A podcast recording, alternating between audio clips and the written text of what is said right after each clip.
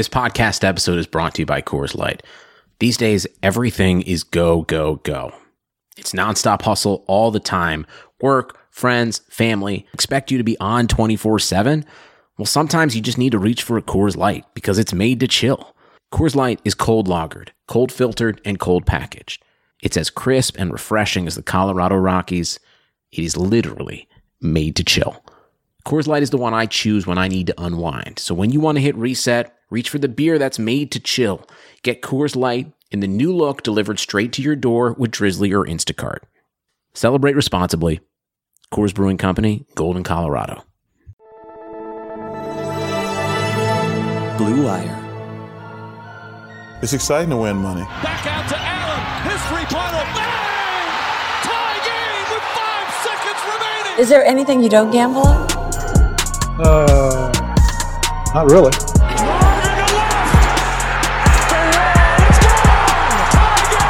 Gambling gods, fickle bunch. Oh yeah. So easily offended. Gambling's not your problem. You're just an idiot.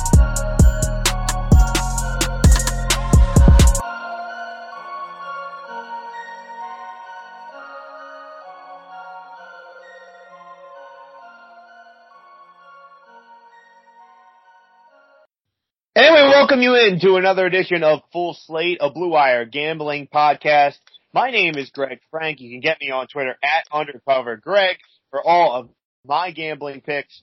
And I am joined as always by my partner in crime, Matt Siegel, better known as Showtime on the Twitter sphere at Showtime Cappers is where you can find him on Twitter. And it is October edition of Full Slate, which means there is plenty to talk about plenty to gamble on, and we are going to certainly cover the league championship series in both the National League and the American League. Game one in the senior circuit is tonight between the Washington Nationals and the St. Louis Cardinals as both underdogs win in the National League Division Series. Washington certainly in a far more improbable fashion coming from behind in Los Angeles and then St. Louis with a blowout victory in game five in Atlanta. So we'll talk National League Championship Series, American League Championship Series, and then of course it wouldn't be a football Friday without some gambling picks. So we will give you our picks for the college slate week seven in the collegiate ranks and week six in the NFL. We got picks there as well. Matt, great to be joined you again joined by you again. We got a lot to get to as always.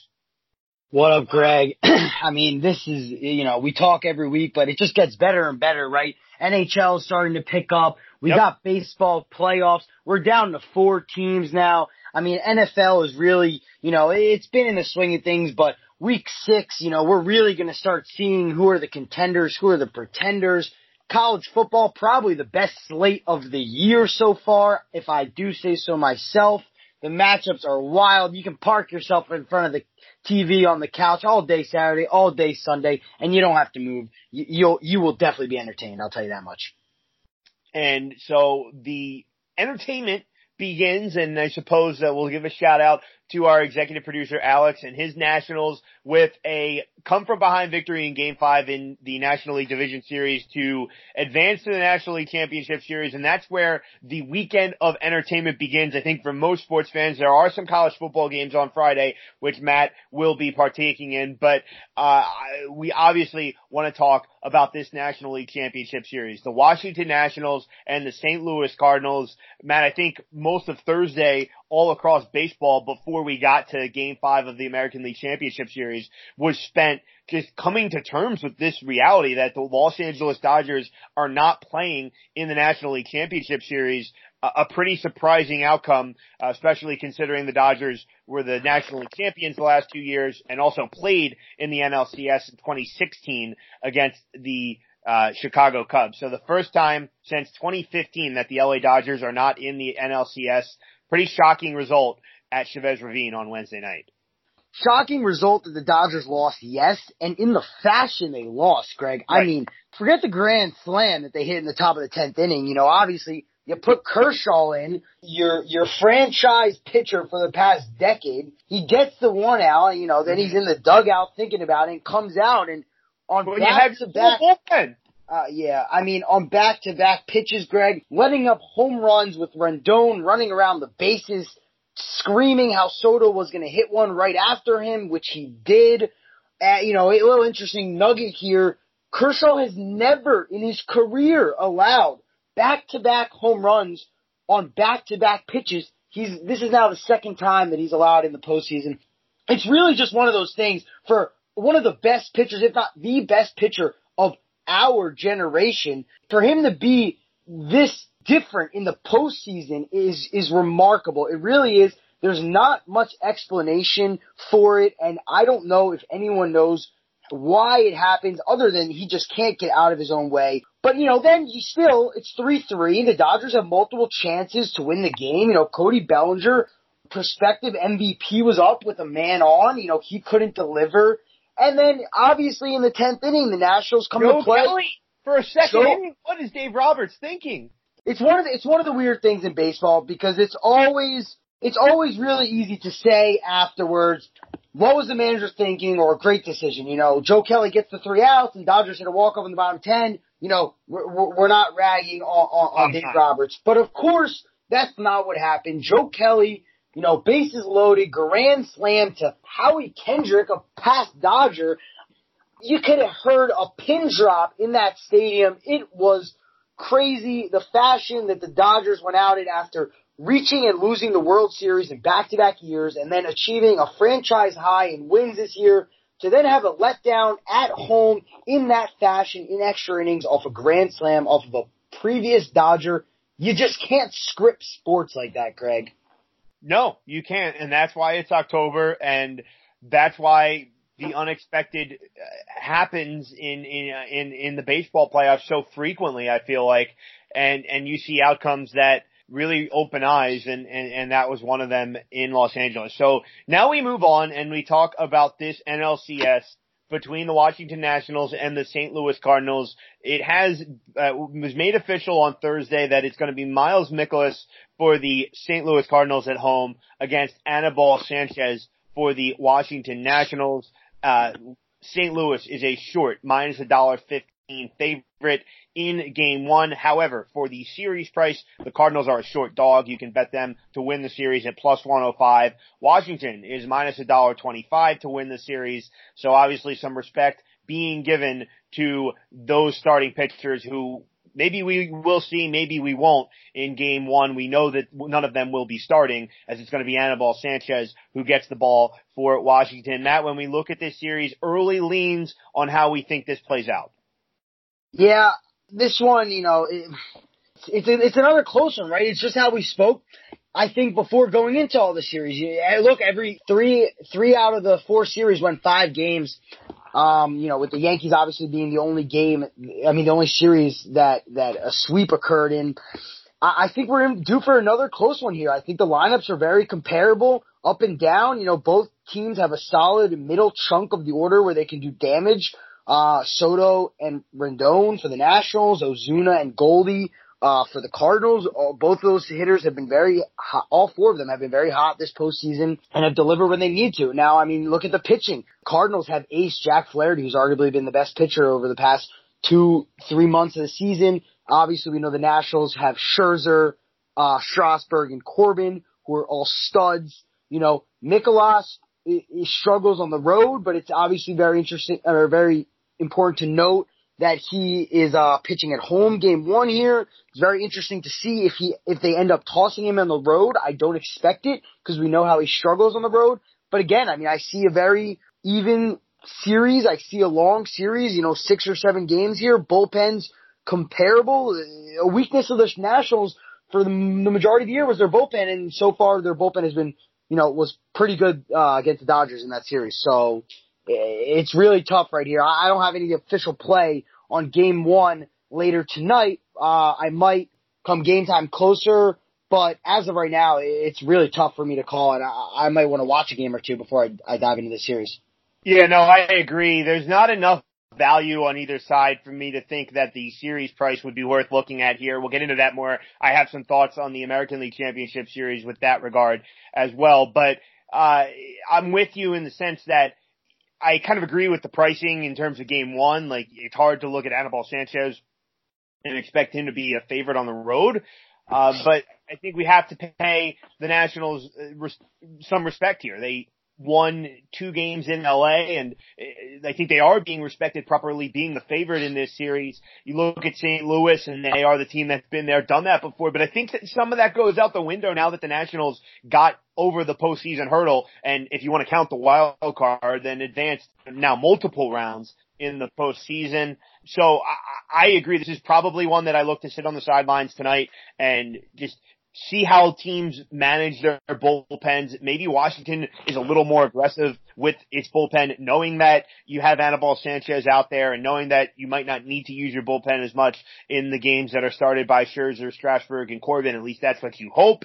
Uh, whereas, you know, St. Louis, I think they have more of an all around you know, solid 25 man roster where they can beat you in a number of different ways. And we saw that in the National League Division Series against Atlanta. Their bats really came alive in game five.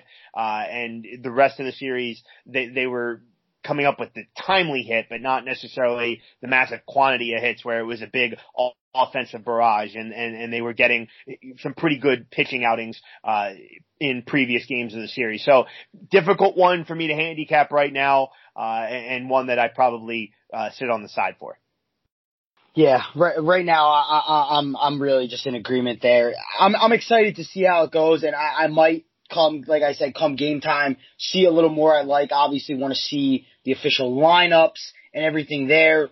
But as of right now, with the way the Nationals won that game last night, I would lean towards the Cardinals at home after an emotional road victory for the Nationals and traveling. I know the Cardinals had to travel, but obviously they played earlier and pretty much won that game within the first inning.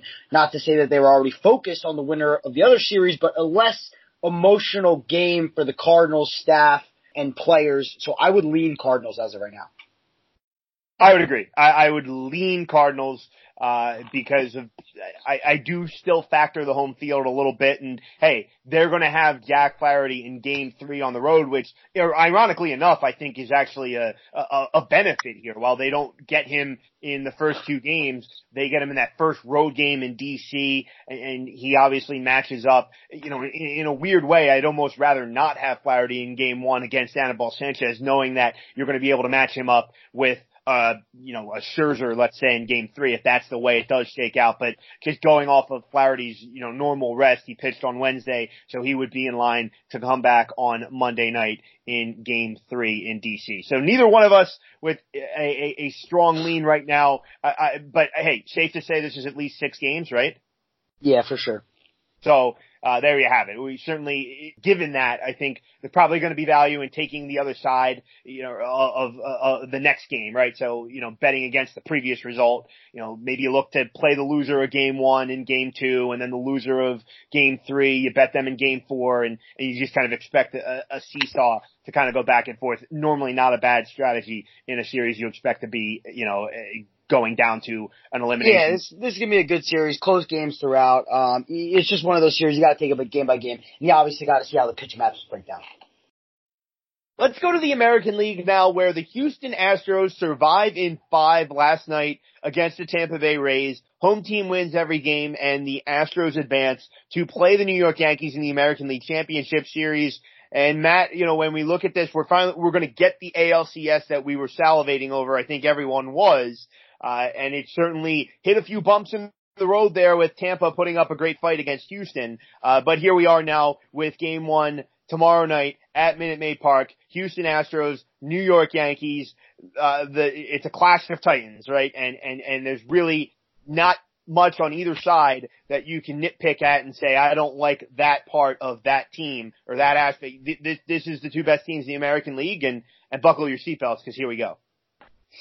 Yeah, I mean, Greg, like, have we not been waiting eight months for this? Like, I, we could have just fast forward. This to me almost feels like the NBA season, what it was for the past five or six years, obviously, when LeBron was in Cleveland, so a couple, uh, the past five or six, before he went to the Lakers, obviously, you know, where it was just, let's skip, let's fast forward, let's get to the Warriors, let's get to the Cavs finals. I mean, this is what it is, especially with the Dodgers out now. I mean, I think we can both agree that most people probably will say the World Series winner comes from this, right? Uh, I think we can agree there. Um, with the Dodgers out, yeah, I think that that I, that that's a safe assumption. I would. I, I mean, would, hey, don't get me wrong. I mean, the Nationals Cardinals aren't out of it. Obviously, whoever wins, I mean, it's the World Series. Anything can fucking happen. But coming into the playoffs, you know, it was Dodgers, Astros, Yankees. Now with Dodgers out and Yankees, Astros left in the AL, I, I personally believe whoever wins this series will go on to win the World Series. I think this series goes six or seven games. I think it's huge that the Astros were able to edge out the Yankees in the regular season for home field advantage. I think that's something interesting to note considering how well, not how, not how great home field provides for the Astros, but the flip side, how great the Yankees hit in their own ballpark. So I think that's a plus for the Astros that the Yankees potentially won't be playing that game seven at home. But let me tell you, I mean, these are two of the top three, two of the top two teams all year. Clash of the Titans. Uh, we got the three-headed pitchers, Verlander, Cole, and Greinke from the Astros against the Yankees lineup. The Astros lineup, top to bottom, is one of the best ever. Uh, let's go, let's go. I'm ready for this series. I have no official play on the first game. I'm excited to sit back and watch, and I'll definitely be playing uh, game by game here.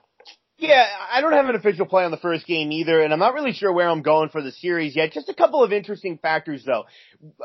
There was a, the, the big kind of topic of discussion during the week was that, well, you had the Yankees that were rested, they haven't played since Monday, and you had Houston needing to go five games. Does that hit, does that come into play at all here? Or do we just hit the reset button? Do we think that the Yankees maybe have a better chance to get out of Houston with a split because Houston had to use all its bullets the last couple days against Tampa? Or are you inclined to think, you know what, they play baseball every day. They can, Houston can wipe the slate clean and play its best baseball yet in the postseason now? Uh, that that's that's always me, Greg. These guys are professionals. They've been doing it their entire lives since t-ball at the age of three.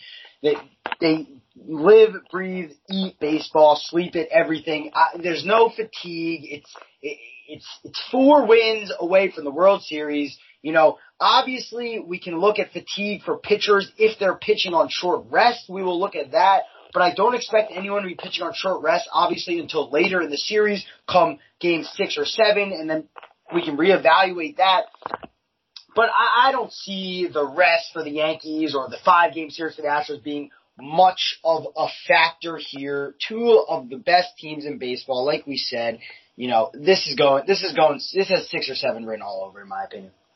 No, I, I, I'm certainly with you. I will say the one thing you say six or seven. I agree now. A couple weeks ago, I would have disagreed and thought Houston is head and shoulders better than everybody else. But I think the Astros, and, and yes, you can credit Tampa a lot. They they were a great team, and I really liked the Rays. Uh, but I think the Astros showed that they were human at times in those two games in Tampa. And I, I think there's enough there to make me think that instead of winning this in a, a sweep or five, that this is going to go six or seven. I still, if I were to bet the series price right now, because I know people like to do that, I would still play the Astros because I have enough concerns about the Yankees starting pitching still. I'm really hesitant to look much into the Yankees three wins against Minnesota because the Twins couldn't hit and the Twins hitting has been what was what got them to the postseason.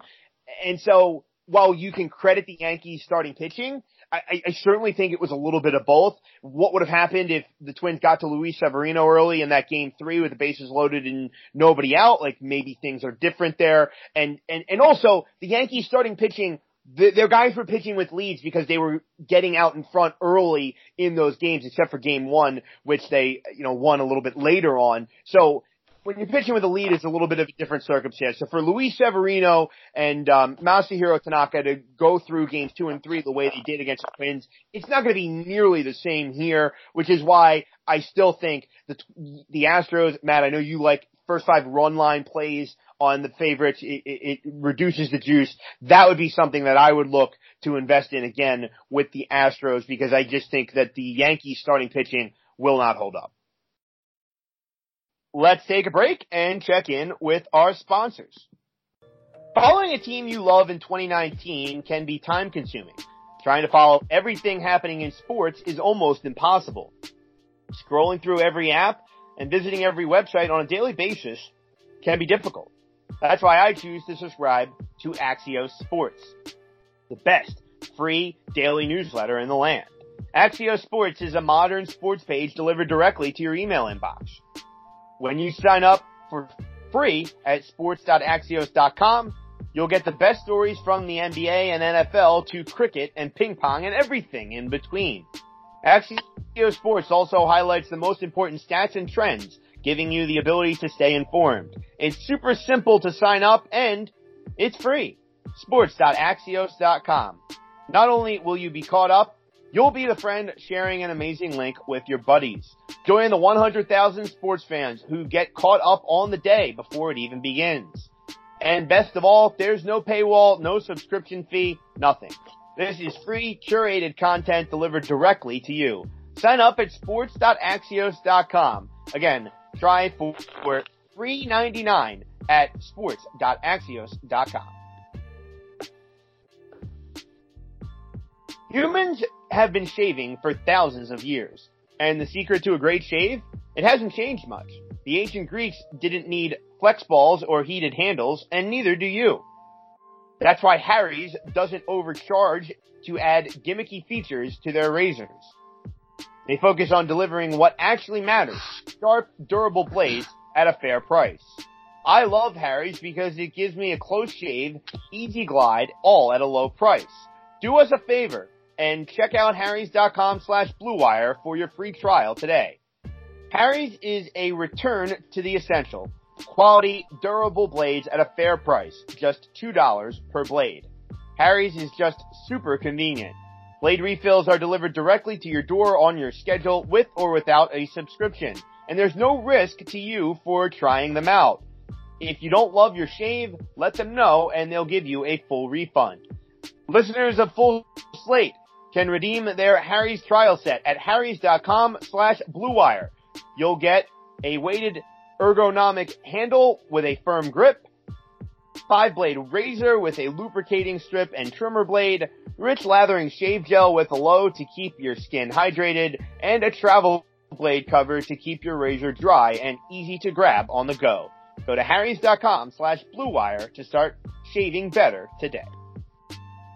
And we welcome you back into Full Slate, a Blue Wire gambling podcast. Greg Frank at Undercover Greg and Matt Siegel. You might know him on Twitter as Showtime. At Showtime Cappers is his handle. We're going to break down some pigskin now as we opened the show talking a lot of baseball. Let's go to your college football Saturday now. Already week seven in college football. Before you know it, we'll be talking about conference championship games, college football playoff rankings, and the whole shebang there as we sit here now in the middle of October with about six or seven weeks left in the college football regular season. Let's talk a little bit, Matt, first about Friday night. And you have a pick on a team that didn't look so good last week and, that is the Miami Hurricanes as they take on the Virginia Cavaliers. Why don't you take us through your first pick for college football, college football week seven? Yeah, so Friday night under the lights, 8 p.m., University of Miami. I'm playing them on the money line, minus 125 here. Like you said, they didn't look so great, but I took something different away from that game. You know, they opened the game down 28 nothing. Very disappointing start to the game against rival Virginia Tech as two touchdown favorites. I mean, to say letdown game for Miami, that was an understatement. But I'll tell you this, they did not go away. They did not give up. They scored 28 points in the second half. They scored 21 points in the fourth quarter. And, you know, Greg, they actually came all the way back and they tied this game 35-35. So they came back from a 28 point victory. They had a chance down at the end to get the game tying touchdown and send it to overtime at 42-42. They weren't able to do it. I understand that. You know, they didn't force any turnovers and they turned the ball over five times. I don't expect that to be the case here. I think UVA is a little overrated coming into this game. You know, they they, they were four zero oh going into the Notre Dame game. We saw what happened there, and I think this is the game that UVA loses, and they, and they get back on track of the kind of football team we thought they would be preseason. You know, they'll lose their ranking, and I just really think that Miami's going to ride that fourth quarter and and be hungry from that game and take that right in this game and bounce back as a small as a small home favorite. I I, I like Miami minus one twenty five for a one unit play. You mentioned Virginia losing its ranking potentially as Virginia sits at number 20 in the nation entering this game off of a bye week having wrapped up its September slate with a loss at South Bend against the Fighting Irish.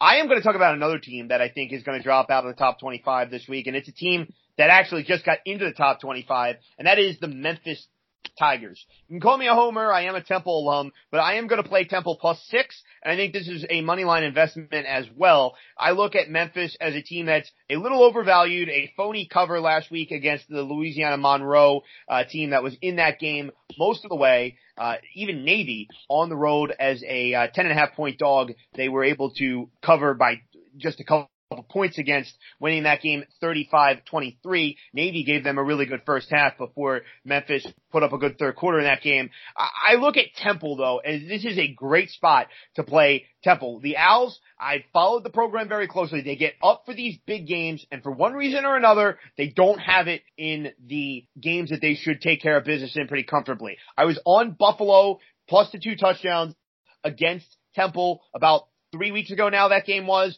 Temple last week as a double digit favorite at East Carolina didn't cover, but the Owls get up as home dogs. I've seen it happen under multiple coaches now. For one reason or another, the players that they bring in just seem to buy in to what they're selling there on North Broad. I love Temple plus the six and on the money line. I think this is very similar to the Temple Maryland game a couple weeks ago when more about a month ago now when Maryland lost as in that kind of 18 to 25 ranked range were, were the Terrapins. So I think Temple is a worthwhile investment.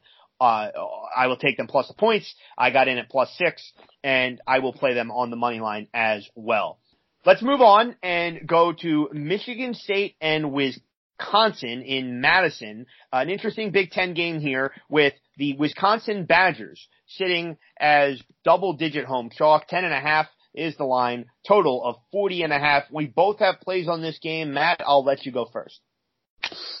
yeah, I'm, I'm going, I'm going right to a classic play here that I've been riding, you know, most of the season and, you know, a lot of every year. I mean, what do, what do we see out of, out of Big Ten games, right? You know, hard fought games and on hard So exactly.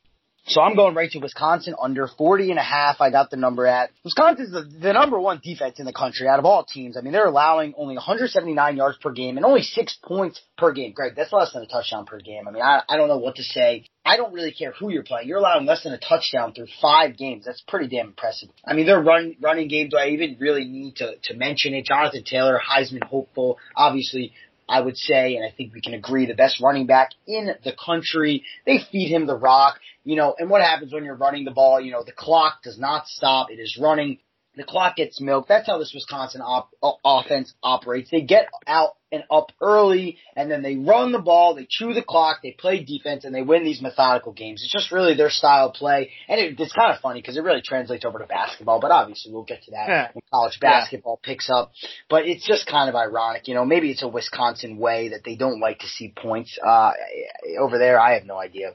And, you know, to Michigan State, I mean, it, it, it, does this schedule get easy? I mean, come on, at Ohio State last week in the night game and you got thumped 34 to 10. You looked pretty pathetic. Ohio State did whatever the hell they wanted with you guys. Now you're on the road. You're traveling to Wisconsin. I mean, eh, for, for a back to back at Ohio State, at Wisconsin, this might be the toughest back to back game schedule out of any team in the country. I mean, I would have to look at other schedules, but I, I just can't imagine anyone playing two top 10 teams back to back weeks on the road. Not to mention Wisconsin, Greg, they haven't traveled since week one. So, you know, they played that week one game, game on the interesting little nugget on the road and then they played four straight home games and they had their bye.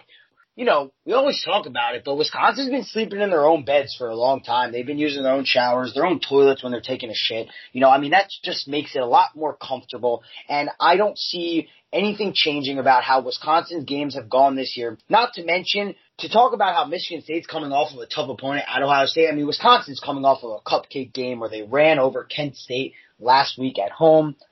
I like Wisconsin game to go under here. I think Wisconsin controls the tempo. I'm not sure about the cover, obviously, because to cover 10 and a half to win by 11 or more with me, you know, me thinking that the game's going to go under 40 and a half. I see this somewhere maybe around like a 20 to 20 to 10 affair, something like that, you know. They're going to get the win and they're going to milk the clock and they're going to get in and out and, and, and Michigan State is, they're just going to, you know, eh, I mean, does it, it doesn't, Greg, it doesn't even get easier for them. Then they have Penn State at home. I mean, three games in a row. in between, but yeah.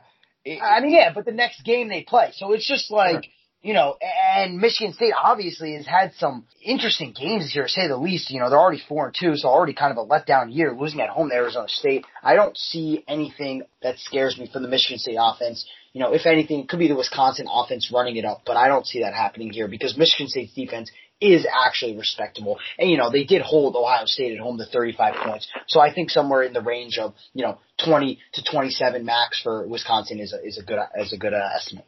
Yeah, no, I think the under is the right side of the total will play here, but I think Michigan State is a little undervalued in this spot actually. Because let's be honest, Arizona State, that was not a good, that was an ugly loss for Michigan State, but Arizona State has followed it up playing pretty well. They're into the top 20 in the nation entering this week. Yeah, no, they're not bad, that's for sure. That's a good point. You know, and, and then what did Michigan State do the following week? The, I know Northwestern is a cellar dweller in the Big Ten this year, but they went there and kicked the crap out of them. And that was a game I was completely on the wrong side of. I had Northwestern catching the almost 10 points and it wasn't even close. Michigan State won that one 31 to 10. Uh, and, and then the next week against Indiana, another kind of cellar dweller in the Big Ten, they were able to win that one as well, scoring 40 points. So I'm, I'm by no means am I saying that's going to happen here, but I believe that this is a team that is not going to give up on its season after losing to Ohio State the way that everyone has lost to Ohio State. And so I think Michigan State is going to go into Madison thinking they can win this game. And there's really not a reason for me to think that they can't because look at Wisconsin. I think Wisconsin, on the other hand, Matt, you said the four straight home games. I should think that's a reason they're a little overvalued here because Michigan, that win 35-14 is exactly why this point spread is so high. They did not play that well. It wasn't a that impressive win the following week against Northwestern. Northwestern almost got back in that game in the second half and had chances to win it. So then you look at who Wisconsin's played in the non-conference. South Florida is down this year. Kent State is Kent State. There's no, that's nothing really to write home about at all. Central Michigan is, is, is another pathetic non-conference opponent. So I, I, I think, I expect Michigan State to go into this game and, and, and compete the whole way and have a chance to win. I'll gladly take the points with the Spartans. I, I like Michigan State plus the ten and a half, plus the 10, depending on where you're shopping. I'm going to give out another play actually in the 12 noon Eastern slate real quick. It's, it's a big game, the Red River rivalry, Texas Longhorns, Oklahoma Sooners, neutral site game at the Cotton Bowl, and Oklahoma is a 10 and a half point favorite and this trend is, I would think, mainstream enough to where the line would have been smaller, but for whatever reason, you have Oklahoma given 10 and a half to Texas. And the trend that I'm talking about, Tom Herman as an underdog, 13 and 3 against the spread in his coaching career as an underdog. He has covered, uh, Texas in this series has covered six of the last seven games against Oklahoma. Why is that important? Because these games are close. These are rivalry games. Texas is the last couple years has been undervalued in this game because the Texas program hasn't been to the heights that the Oklahoma program has been in. They haven't been to the college football playoff. But you know what? In a rivalry game, that doesn't always matter because Texas is going to give its best shot. This is the next best thing to making the college football playoff for Texas is beating Oklahoma. I'm not saying they're going to do it, but you best believe I'm taking the points. You best believe that I think Texas can keep this game close. Oklahoma last week against Kansas kind of went through the motions a little bit. I don't think they covered the first half line. Um, and they won 45 to 20 and, you know, that's the worst team in the Big 12 probably, or one of. What else have they shown, right? Like they played UCLA non-conference, who is, is not a good team. They played South Dakota, you throw that game out, and Houston early on, Houston has since struggled. Not enough for me with Oklahoma to think against, in a rivalry game, they can cover this line. I'm taking Texas plus all those points. I know, Matt, you don't have a play on this game, but just, it is one of the bigger games. Do you have any thoughts on the Red River rivalry this week? Yeah, I mean, hey, I hope you win your bet, but I just hope Jalen Hurts puts up hella stats because, you know, this is, this is a Heisman game in the making or a Heisman losing game. Let me tell you, because if they lose this game to Texas, you know, they're going to probably find themselves uh, and no shot at the playoffs because with what's going on with the rest of the teams in college football, you know, it's looking like in Oklahoma or in Ohio State will definitely need to go undefeated to get into the college football playoffs along with a Heisman hopeful Jalen Hurts. So I hope that this total is, you know, accurate. I hope we're seeing a lot of points, a lot of stats. And, you know, for your sake, I hope Oklahoma wins by 10. It's a tough game for me to play. I do obviously had the slight bias with taking my Oklahoma team total over you know, this was a game that I expected them to win. And I said, even if this is the only game they lost, they can still hit the total of over 10 and a half. But so obviously a little biased, you know, with also backing Jalen Hurts. So it's a game that I'm going to stay away from and just enjoy and watch. But I would lean, um, towards the under here, actually. I think it's going to be a little more defensive than we think. Uh, we've actually seen Oklahoma defense, you know, be solid at times.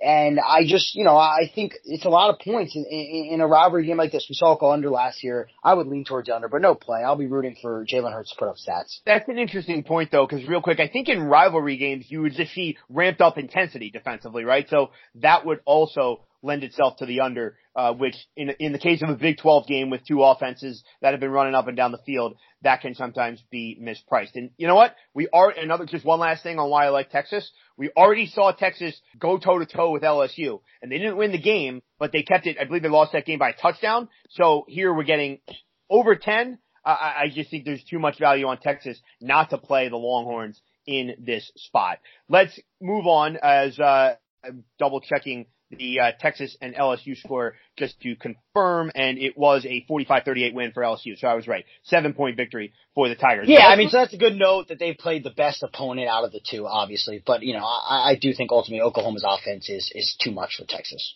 Let's move on. We got two more games to get to. One of uh, one one game is in Iowa City, and we both have a play here, different plays on the Penn State and Iowa game. The Nittany Lions three and a half point road chalk in this one with the total sitting at 38. Um, so, I'm sorry, 42 is the total. My mistake. Uh, so total 42.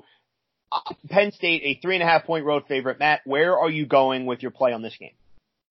Craig, you know, we spoke about Wisconsin. It's another Big Ten game. I think you can guess where I'm going. I'm going with the under, under 42 here. Penn State has been a very surprising team. After a few struggling wins. You know, I say that because in college football, obviously, a win is not like in the NFL. When you win and you don't win too well, it actually reflects negatively upon you. So that's where we thought Penn State was heading.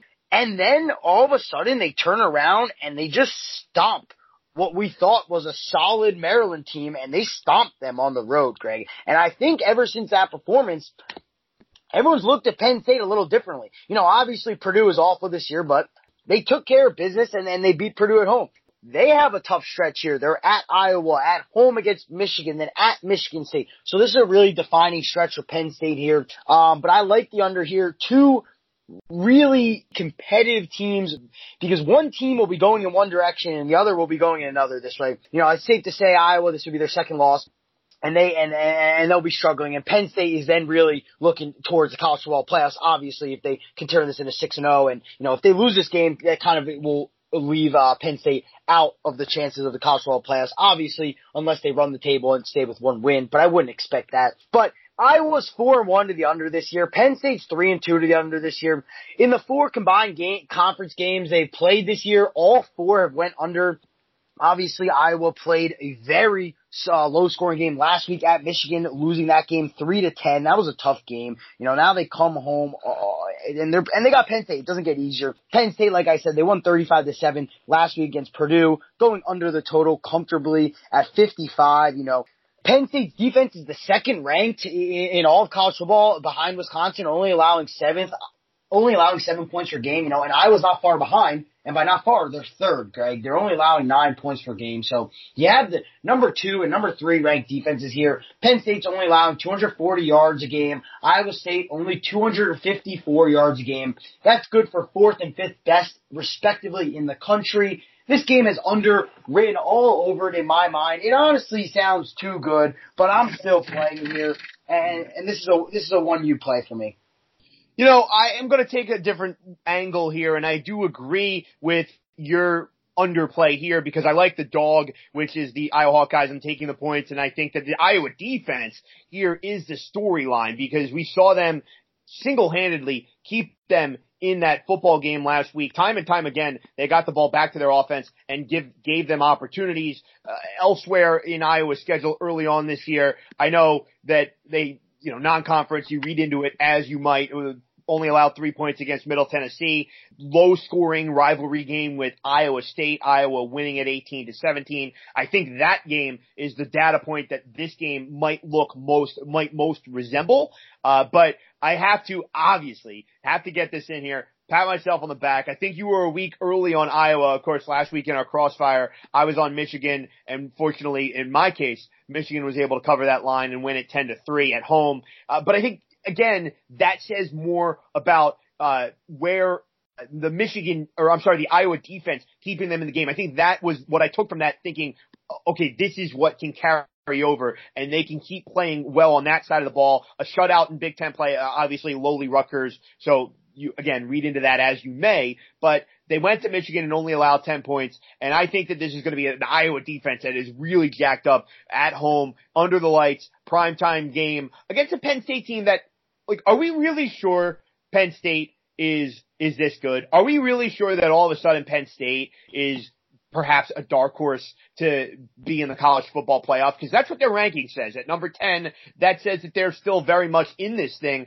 and I just don't know that I can get there. Penn State played a horrible first half uh, at home back in week two against the Buffalo Bulls. They were down 10-7 against a lowly Buffalo team. And then Pittsburgh, who I still, like, Pitt is not good, okay? And Pitt nearly went to State College and won that game outright. I'm more inclined to think that that shutout victory in College Park had more to do with Maryland than Penn State. And but Purdue is not good this year. Rondale Moore, their star receiver, didn't play last week it's not a team I want to lay points with on the road right now in Penn State. So I love Iowa in this spot. Kirk Ferentz and his team always seems to get up in these games. They always give, whether it's Penn State or Ohio State. We saw them ruin Ohio State's college football playoff dreams a couple of seasons ago. Penn State had that crazy Saquon Barkley play and that last touchdown to walk off final play of the game against Iowa when they were last in Iowa City. These games are always close and barn burners.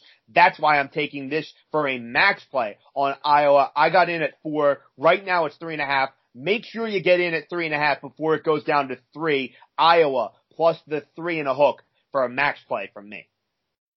Greg, I wish you nothing but the best. You know, I, I hope Iowa uh, covers. I hope they win outright, honestly, and I hope we get the under, and I hope we both uh, do very well in this game.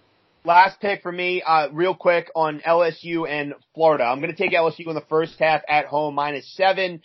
Just a tricky spot here for Florida, right? They pull off that outright upset over Auburn in, a game where uh, Auburn was two and a half point road chalk. Kyle Trask comes back after he was banged up. It looked like he might have to leave the game. And he comes back in and braves the Auburn defense and, and hangs in there and, and they're able to win at home. But now they have to go on the road against LSU and don't fall for this trap of all these points uh, with, with, with a top 10 team. It might almost feel too easy to just take them and, and see the numbers next to the team names and think, how could this be possible? Well, I'll tell you how. LSU, this is, this is their biggest game yet. Okay. They have, granted, I know we mentioned that Texas game earlier, but now obviously in the SEC, you get t- chance and chance and chance to prove yourself on the national stage. They're going to have it against Florida. They'll have it against Auburn. They'll have it against Alabama. And so this is where LSU really turns it up a notch. Last week, they kicked the crap out of Utah State, and you know they've been kicking the crap out of most teams in their way, save for that Texas game, which was a close seven-point game, as I mentioned earlier. Now uh, you get a Joe Burrow who is turning himself into a bit of a Heisman dark horse here, and he has been putting up crazy numbers.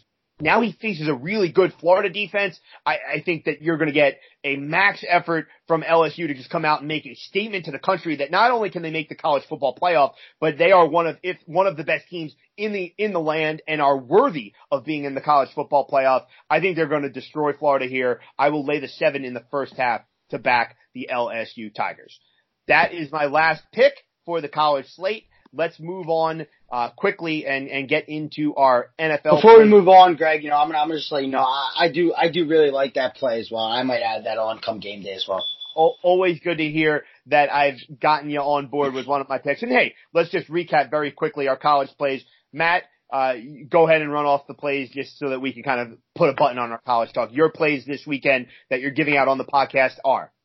Yeah, so I got Miami money line minus 125. That goes off tonight So make sure you get that in. And then I got Saturday in the afternoon slate, Wisconsin under 40 and a half and Penn State in the night slate at 7.30 prime time, Penn State under 42. All one unit plays.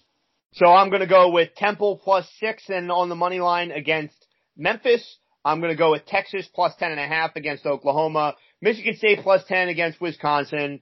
I will take Iowa plus three and a half for a max play.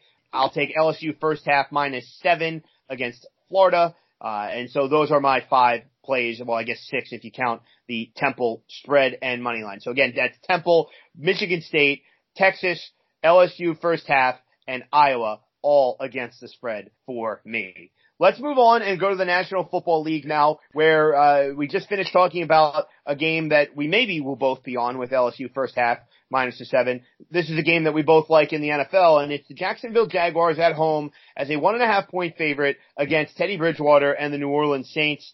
Uh, when we look at New Orleans. They played a couple games at home, and granted they overachieved in and also had a road win at Seattle. But most recently, we saw them win at home on Sunday Night Football against the Dallas Cowboys, and then win against the Tampa Bay Buccaneers at home. Now they have to go back on the road, Matt, against a defense that even without Jalen Ramsey is still showing signs. Jalen Ramsey will be playing though and that's good to hear. Uh, I, I was kind of hinting at the last couple games, even without Ramsey, their defense has still been getting after the quarterback. Oh no, agree, agree. Marcus Mariota took a beating in that Thursday night game. So now you get Jalen Ramsey back, and regardless of what's going on here with well, Ramsey, how about their MVP who takes the snaps for them? Well, I'll get to that side of the ball in a minute. Offensive rookie of the year. I mean, come on, man certainly looking like a dark horse, or not even a dark horse anymore. Uh, Minshew Mania took slowed down a little bit last week. Fortunately for me, I was on the Panthers, but you get a Jacksonville defense now that I think is just going to eat Teddy Bridgewater alive. He wasn't bad. He was pretty good last week. Greg, he was pretty. I mean, except for the fumbles he had, but I mean, you know, not all the fumbles always land on the quarterback. I mean, he had three, you know, sixty percent completion rate, three hundred seventy-five yards, two touchdowns. I mean, you know, seven rushes for forty-two. Also, you're talking about Bridgewater or Minshew? Minshew, Minshew. Okay, gotcha. Uh, but you know, my first angle here was just to look at the Jacksonville defense against New Orleans, and I think it's going to be harder on the road against a defense that I believe is better than that Seattle defense that Bridgewater went on the road to and beat. Uh, I think this is going to be a much more challenging task for Teddy out of the dome to keep the momentum rolling. So that's my first thing. I think this Jags defense is going to be after the Saints all day long and really it's going to be a struggle for New Orleans to score enough here. And then as you mentioned, that Jacksonville offense, Gardner Minshew keeps going. Like he keeps putting up the numbers, keeps moving the football, and they actually got outscored last week by the Carolina Panthers. I nailed that game. I had the over as well there. So you think about Jacksonville, and normally it's like their defense they ride all the way to victories, but now their offense with Minshew and and Fournette had a good game against Denver a couple weeks ago, so we're starting to see him start receiver to Chark Jr. Yeah, very exactly. nice. DJ Chark out of uh, the second round pick out of Maryland has been a nice emerging star for them. We just finished talking about Oklahoma in the college ranks. Dede Westbrook, nice little slot weapon for them. Uh, this offense is coming together at a good time. Leonard Fournette, five yards of carry so far on the season, a little bit over that. He's already at 512 rushing yards. Obviously, that's a little bit padded. He had a huge game against Denver, but nonetheless, I think it's a pretty well-rounded offense. I just finished talking about how I like their defense. I like Jacksonville minus one and a half. Yeah, I mean, I, it's, uh, I actually see it minus one most places, and that's what I booked it at. You know, obviously the half I don't think will play too much of a factor in here, but you never know with the Seahawks winning by one the other week. You know, the spread was one and a half, so so who knows? I'm going to be playing the money line here, that's for sure, as I did against the Seahawks. I mean, with the Seahawks, I would have been pretty damn upset if I laid the minus one and a half there. I'm sure some people did, and I'm sure some people are highly regretting playing the Rams on the money line for the couple extra. I, I pushed on uh, I pushed on Seattle minus one. Yeah, I mean, so there you go, Greg. Maybe you should uh, reconsider the Jags minus one and a half if you haven't already booked it. If you have, you know, maybe your bookie will cancel it for you. If not, uh, I don't know, Greg. It's a little scary. I think the Jags have a really high chance, maybe like 60, 75% chance to win by one. But hey, we'll see come Sunday. Um, I was going to say, you're digging, digging in pretty deep there. no, no. Obviously, obviously, I'm kidding. I don't think the one point uh, plays too much of a factor here. You uh, hit the nail on the head with a lot of my points. I think with this Jags team coming home, you know, off of uh, a loss in the in the Minshew starting era, I think the the defense tur- turns up a little. Jalen Ramsey at home, you know, obviously he will hopefully contain because that's the only thing you can do to a special receiver like Michael Thomas. You can't stop him. You, you just got to hope to slow him down and contain him. And you know, Alvin Kamara, as great he is, you know, he hasn't been as dominant as we've seen him uh, in previous in previous games. And you know, the Jags have a really good defensive line. This uh, this is definitely going to be, in my mind, the toughest defense that Teddy Bridgewater has faced to date. You know, also coming off of two, where I would say mediocre defenses at home in the Superdome. So, you know, quote unquote, not easy games, because no game is easy in the NFL, but this is definitely a harder task going on the road and playing a, uh, a defense like Jacksonville. Obviously, the Saints, we know how dangerous they are in the Superdome. And, you know, they get uncomfortable sometimes when they go on the road. I expect the Jags to bounce back from their loss at Carolina last weekend and win this game. Let's stay in the AFC South.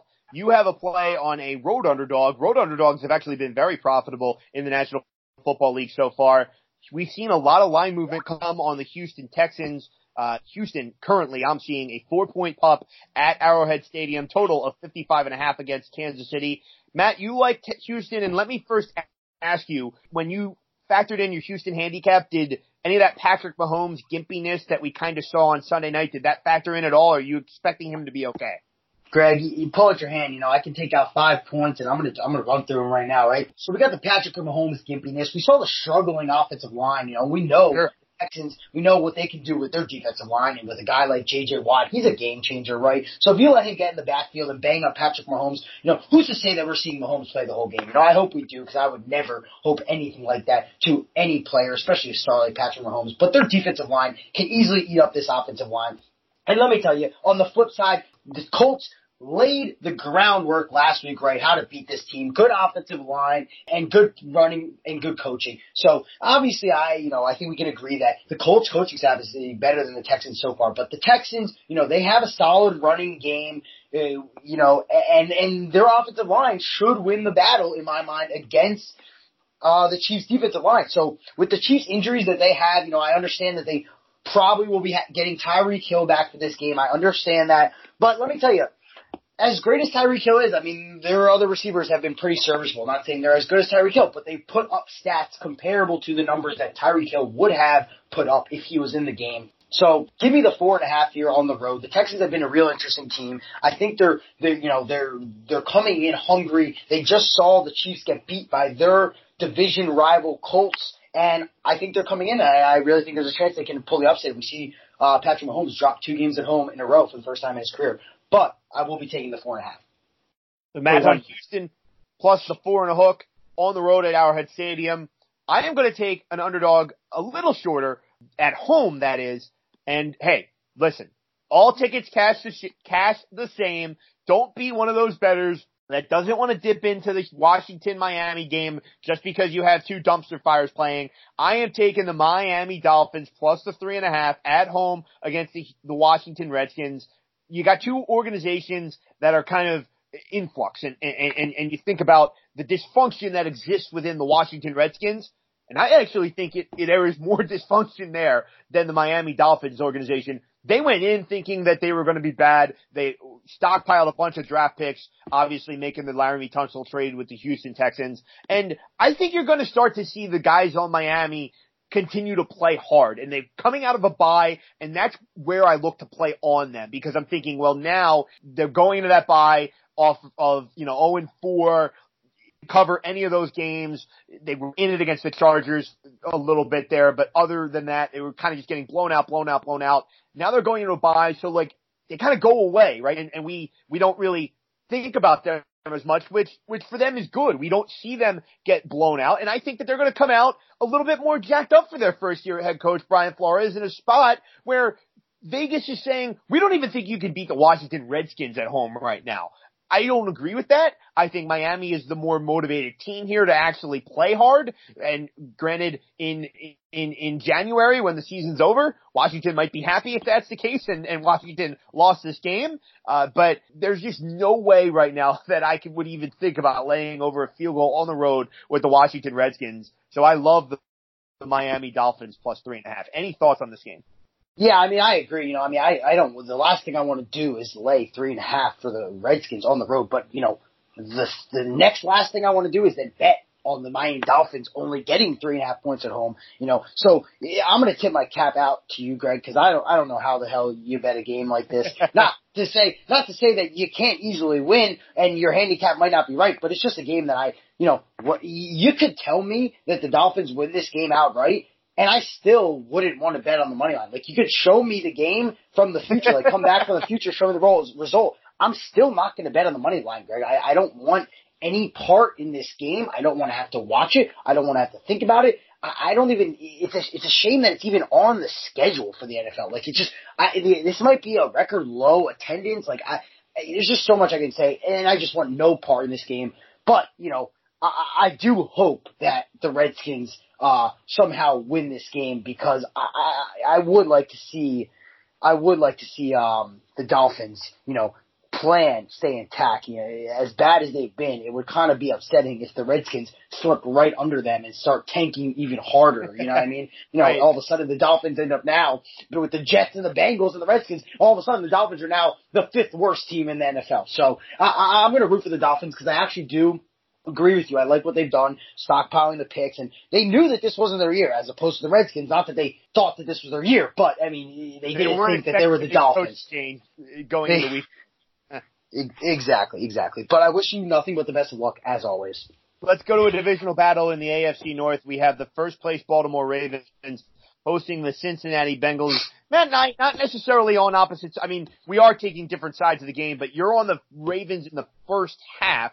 Explain to me the thought process behind Baltimore in the first 30 minutes. Yeah, so not only am I on the Ravens minus six and a half at minus 125 odds, uh, for a one unit play, this is actually a three unit max play for me, Greg. I really like this play.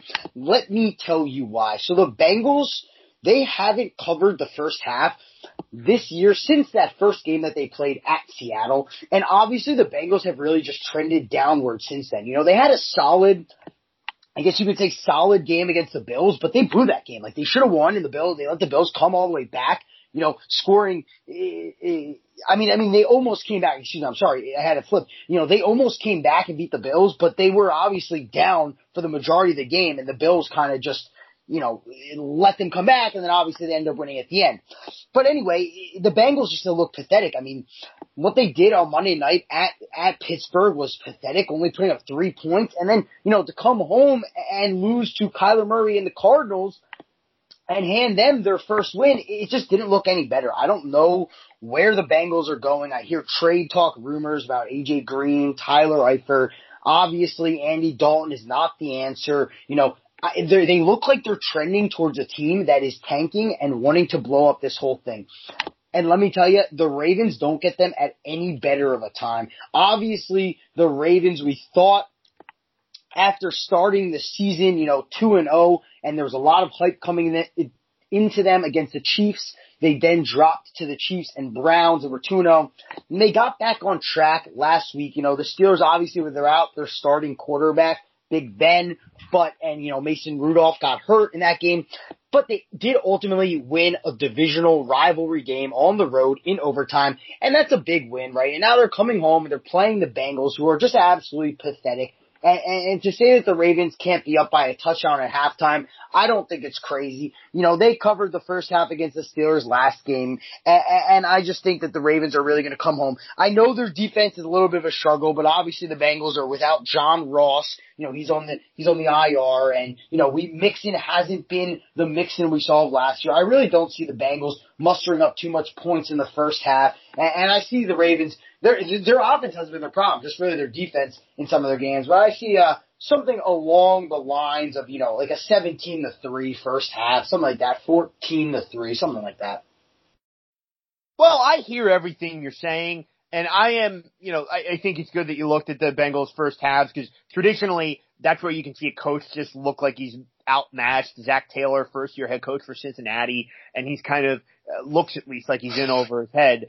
But this is just kind of a play against Baltimore for me. I'm taking Cincinnati full game plus ten and a half, and it's because I just can't get there with Baltimore at this number and have any confidence in the Ravens right now. Baltimore is the second worst defense in terms of yards per play against.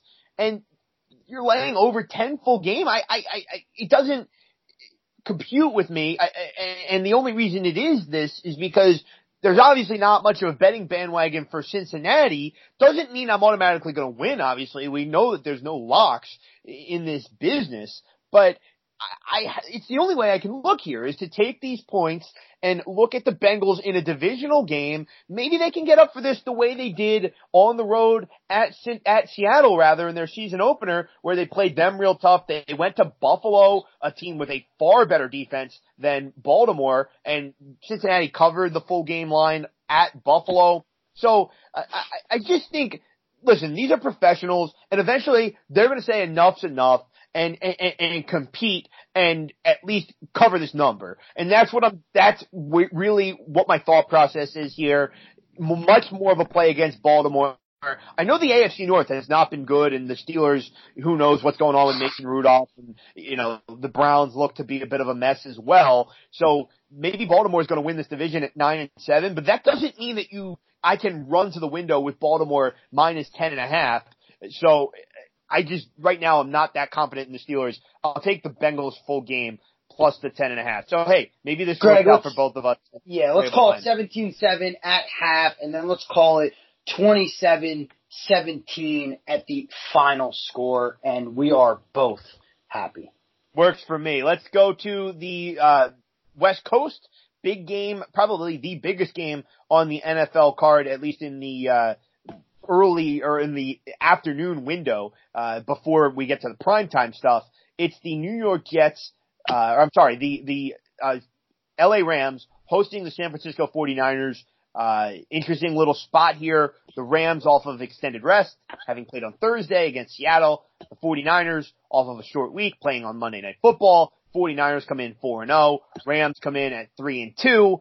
Not sure that was how we saw the first month of the season playing out for both teams. But Matt, I'm I'm sitting on the sideline here. You like the Rams just to win the game. You're playing them on the money line. Yeah, I'm paying the price too, minus 170. I'm playing it for a top place. That's two units. I'm risking 3.4 units to win two units here. I love the Rams in this spot. If there was anything such as a situational game, it's this. I, you know, I, I might have this wrong and I'll, I'll have to check it. You know, we'll get back to it. But I believe I read that Sean McVay with extra rest is 11 and 0 since becoming uh, since becoming the Rams head coach or something like that. You know, maybe I'm a little off the number. I, I, I'll have it, but he he's he has an unbelievable record when he's coming in. Let me tell you, they've lost the past two games, and and that was something that that that Sean McVay his team is not accustomed to. And like you said, the Niners come in four zero. Oh. So you know the Rams come into the season obviously off of what they did last year, losing in the Super Bowl with a lot of hype to get back there this year. They open up the season three and zero oh with three great wins. Now they stumble with two two losses, a pathetic loss at home to the Bucks, and then a tough loss on Thursday Night Football at the Seahawks. I just this this Los Angeles Rams team has just straight up too much talent to lose three games in a row, two of them at home, and this game off of a, a extended break, especially with the Niners off of uh, you know, I mean, I know, understand the Niners had the early bye, but they still did play on Monday night and they and they have short rest. The Niners look great against the Browns, that's fine. But we've seen the Browns struggle all year. The Rams also beat this Browns team.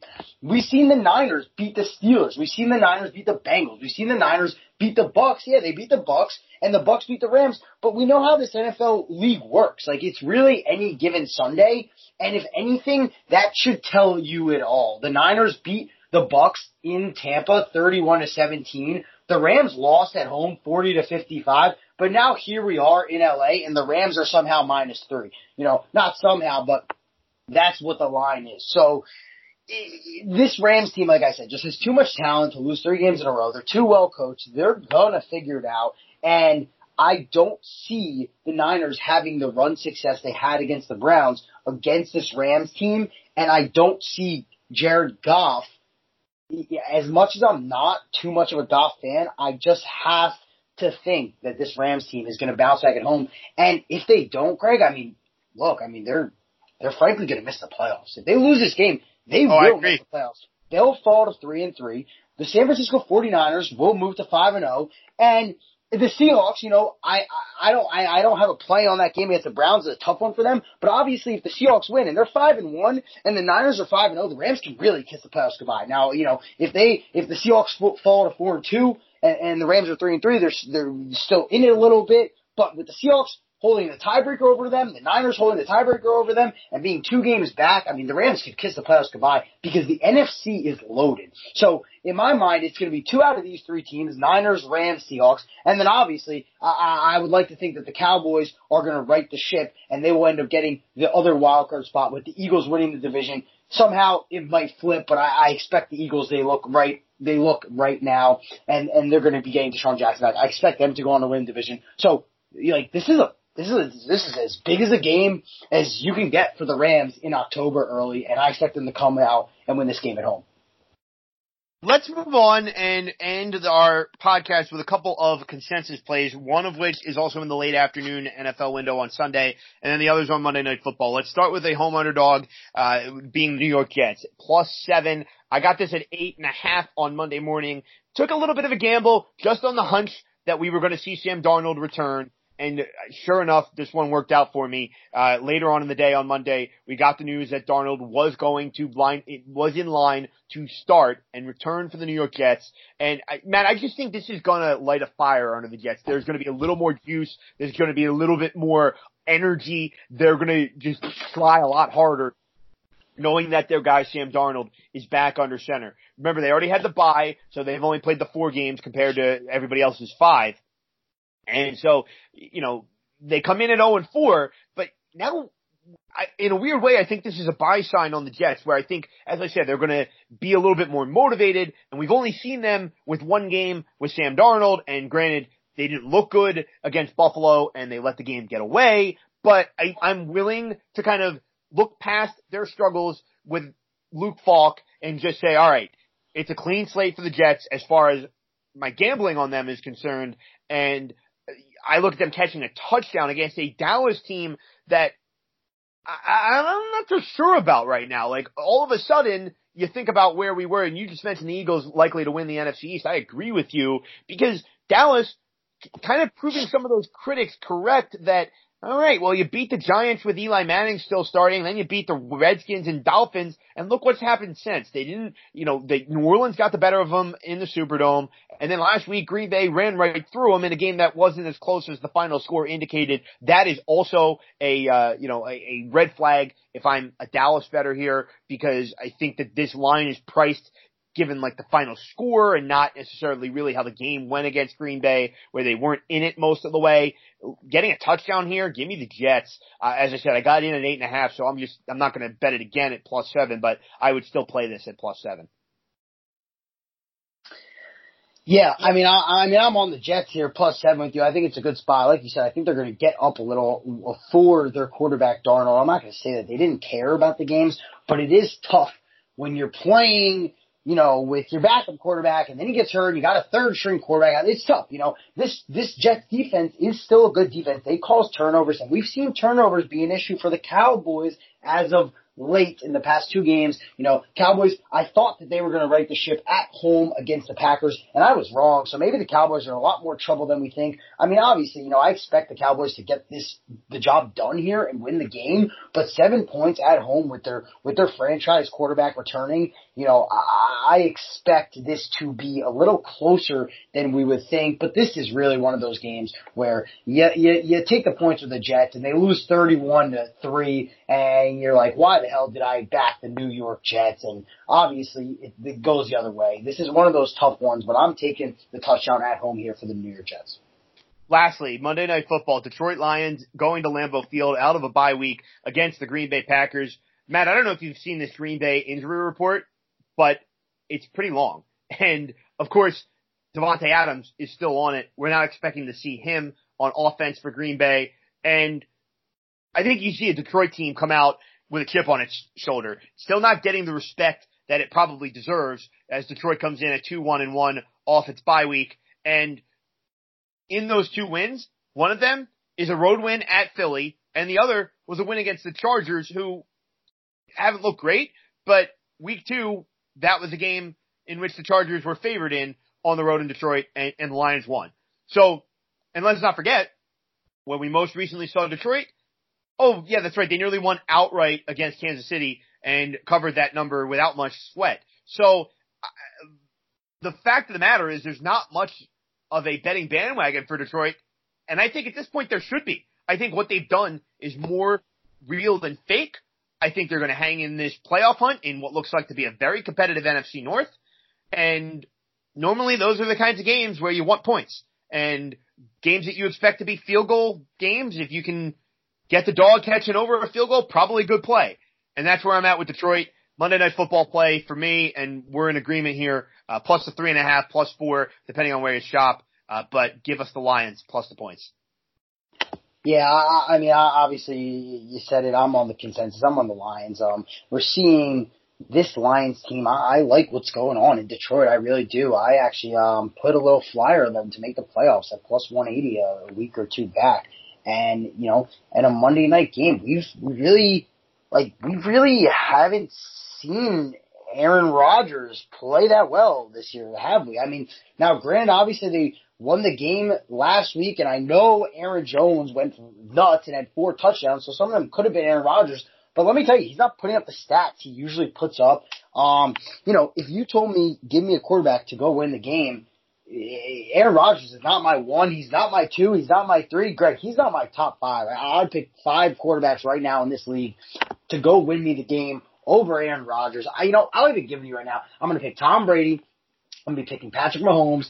I'm going to be picking Russell Wilson. I and and maybe this is the home me. I'm going to be picking Carson Wentz right now. I really like what's going on with him in Philly. He, you know, he's had some drop balls by receivers, but you see where I'm going with this. And and that that you just took the fifth one right from me. Deshaun Watson, you know, with his legs and his clutch ability, I I, I like what's Aaron Rodgers. He, obviously Drew Brees is hurt, but Drew Brees would make that list probably over Carson Wentz or, I mean, over Carson Wentz or over Deshaun Watson. You know, I would have to think about it a little more. But anyway, I think the Lions, um, their defense is flying around out there. They finally have a running game. Stafford slings the ball. And obviously, Davante Adams is not expected to play, and that's a big loss for the Packers. Uh, I mean, it's their number one receiver, so uh, I, I like the Lions plus four. And that is how we will end it. A consensus play on the Detroit Lions plus the four. I agree with a lot of what you said about Aaron Rodgers. I've been disappointed as a fantasy owner, but not much I can do there. You kind of just have to ride with Aaron Rodgers and hope the results are a little bit better. That's going to wrap things up for us on Full Slate, a Blue Wire gambling podcast. Everyone enjoy your weekend. Enjoy your weekend of gambling. Plenty of options to choose from. We are back on Tuesday. We will have some LCS games to discuss. And of course, we'll look ahead to an AFC West Thursday night football week seven battle between the Kansas City Chiefs and the Denver Broncos. As I said, enjoy your weekend and please play responsibly.